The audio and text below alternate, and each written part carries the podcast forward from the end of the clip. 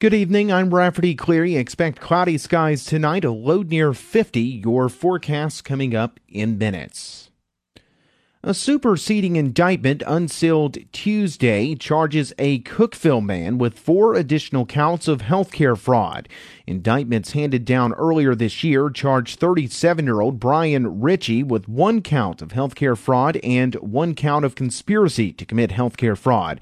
The alleged crimes occurred between 2010 and 2018 when Ritchie worked as a nurse practitioner at a Franklin, Tennessee based pain and wellness clinic.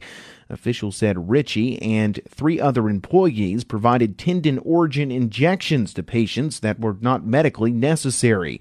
The indictment accuses Ritchie and his colleagues of conspiring to enrich themselves by submitting more than $38 million in fraudulent claims to federal health care programs.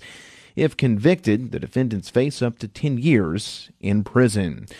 The state has declined Overton County's $325,000 community development block grant application. County Executive Ben Danner said that funding would have purchased three new ambulances. You know, I was really hoping we got that, and I would have thought we would have really qualified well because every county around us except Putnam County either don't have a hospital or recently closed it, and we're making a lot longer runs. Our ambulances are getting a lot of miles on them, and I'm going to meet with the ECD, though, and see with the state and see, you know, why we didn't score high enough to get that grant because that would have really helped us out because we're we're making some really long runs now since the hospitals are closed. Danner said the county will explore different options for purchasing the vehicles after the state denied its grant application.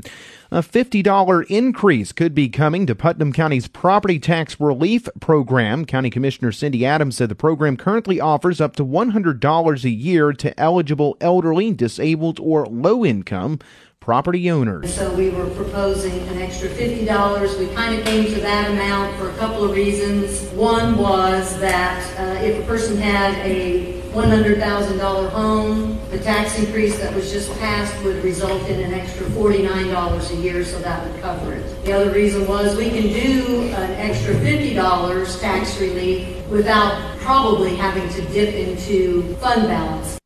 The Putnam County Fiscal Review Committee voted Monday to recommend the $50 increase for the program. The full county commission will consider the increase during the Monday, October 21st meeting. A Crossville woman suffered injuries after crashing her pickup truck during a pursuit Monday night. The Tennessee Highway Patrol charged Allie Shea Brooke LeFew with DUI, evading arrest, reckless driving, and improper passing. A crash report said LeFew's Chevy pickup truck ran off the left side of Austin Bottom Road, traveled up an earth embankment, and flipped back onto the roadway. A medical helicopter airlifted the 33 year old to Vanderbilt Medical Center for treatment. The pursuit began when state troopers observed LeFew failing to maintain lane on Interstate 40 in Cookeville. About 6,000 Cookeville electric customers experienced a brief power outage this morning. Electric Department Director Carl Haney blamed the outage on a TVA line fault, which tripped the breaker at the city's north substation. Crews managed to restore power within 20 minutes.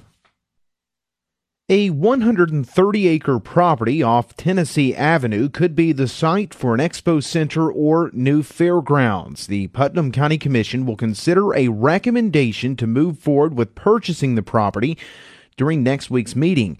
County Mayor Randy Porter said last night that commissioners would be wise to move forward with the project. I've been looking at this for three and a half years at the instruction of the commission, and it's very difficult to find large tracts of land that has the infrastructure, visibility, roads, and so forth, and utilities that that kind of piece of property is going to need. They're very hard to find. My advice to them is, is if they want to do this, this is a great chance to do it at a good price. If they don't, then uh, we'll put the project on hold and, and move on. The county's fiscal review committee made the recommendation to purchase the property during last night's meeting. The county has the option to purchase all or at least 105 acres of that property for $27,000 per acre. Porter had presented two potential sites for a new fairgrounds or expo center during last month's county commission meeting.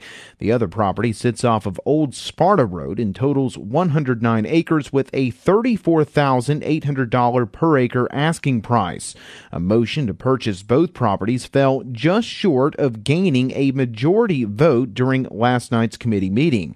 District 1 Commissioner Jonathan Williams made the motion and said purchasing both properties would better serve the county's future needs. There are too many p- tracts of land that are large like this that are going to be available for the county to purchase. It's going to become even less likely down the road. We know that in a few years we're going to be looking at a new high school. The uh, county bus garage and the county uh, highway department are now in prime pieces of property inside the city limits of Cookeville. They need to be moved elsewhere.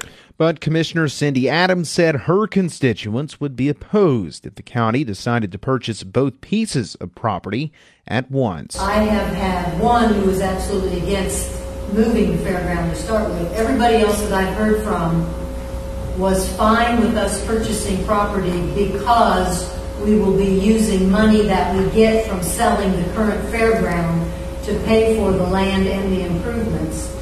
I don't think any of my constituents would be pleased with us just buying property because it's there.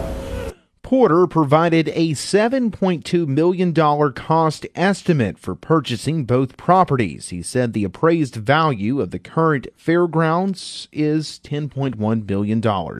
The Putnam County Commission meets Monday, October 21st at 6 o'clock p.m.